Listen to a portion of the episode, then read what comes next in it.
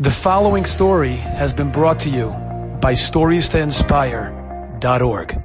It was a grandparent's 60th wedding anniversary. And all the grandchildren were sitting around the table with grandma and grandpa. And they say, Tell us, how did you two meet?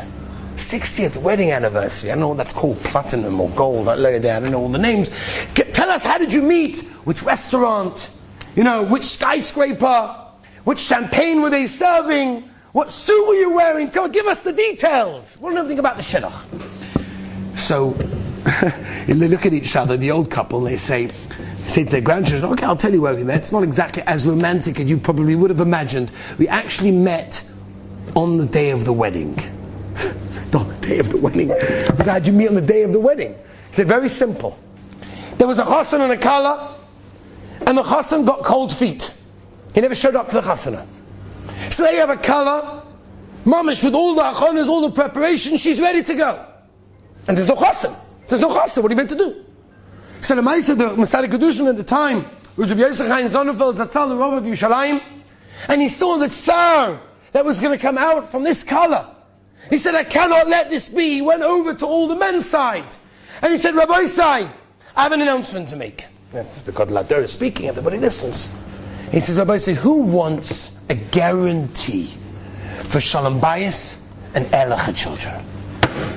That's a chashav. I'll take it, everybody's out. There's one condition. Everyone's like, okay, fine, what's, what's the condition? You want to get married today? Get married today? What do you mean? And have time to buy my chosson suit and my new tie and my choshev hat with a small brim, less than an amma, so this way it doesn't have a shaila of oil on Shabbos. And then go shopping for the new socks and the different cufflinks and the matching this and buy the color all the presents. Come on! Missing all the fun of the shidduch. But one person said, yes, I'll do it. I want that guarantee of Shalom Bayis and Erlacha children. And he decided that's it. He had his weekday suit, his weekday jacket, and off he went up into the chuppah and he got married on that day. Why? Not to mitzvah somebody else. Because he cared about somebody else. Not to give somebody else some. There was a Maisa, true Maisa. Chassan was being called up to the Ofruf. Very exciting time. They called him up, Yamoid, and he makes his way to the Bima. And everyone's excited to pelt him with sweets as soon as he's finished the bracha. And there he is, he's finished the bracha, and everyone starts pelting him.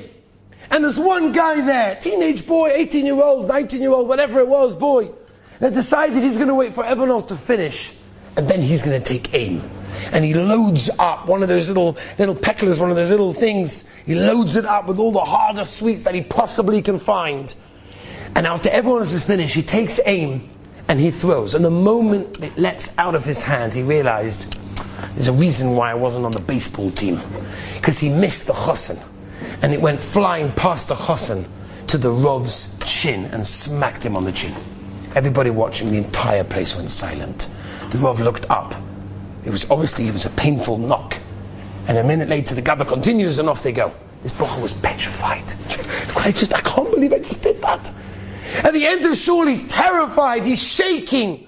He goes over the line of saying good Shabbos to the Rav. And he goes over to the Rav and he said, ah, I want to ask Mechila. And the Rav said, I want to thank you. He was like, whoa, why?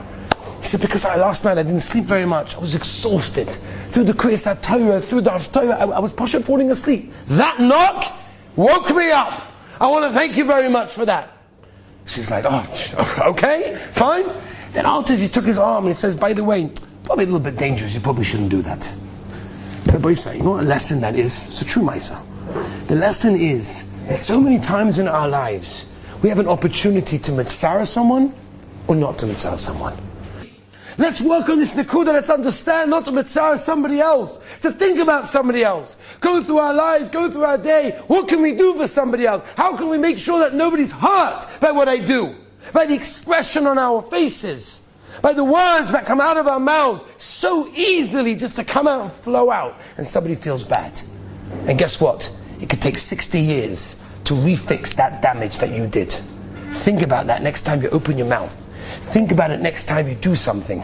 And if you do that, Be'ez Hashem, will give us all siyata dishmai, and the Shechina Be'ez Hashem will be among us. Enjoyed this story? Come again. Bring a friend. Stories to inspire.org.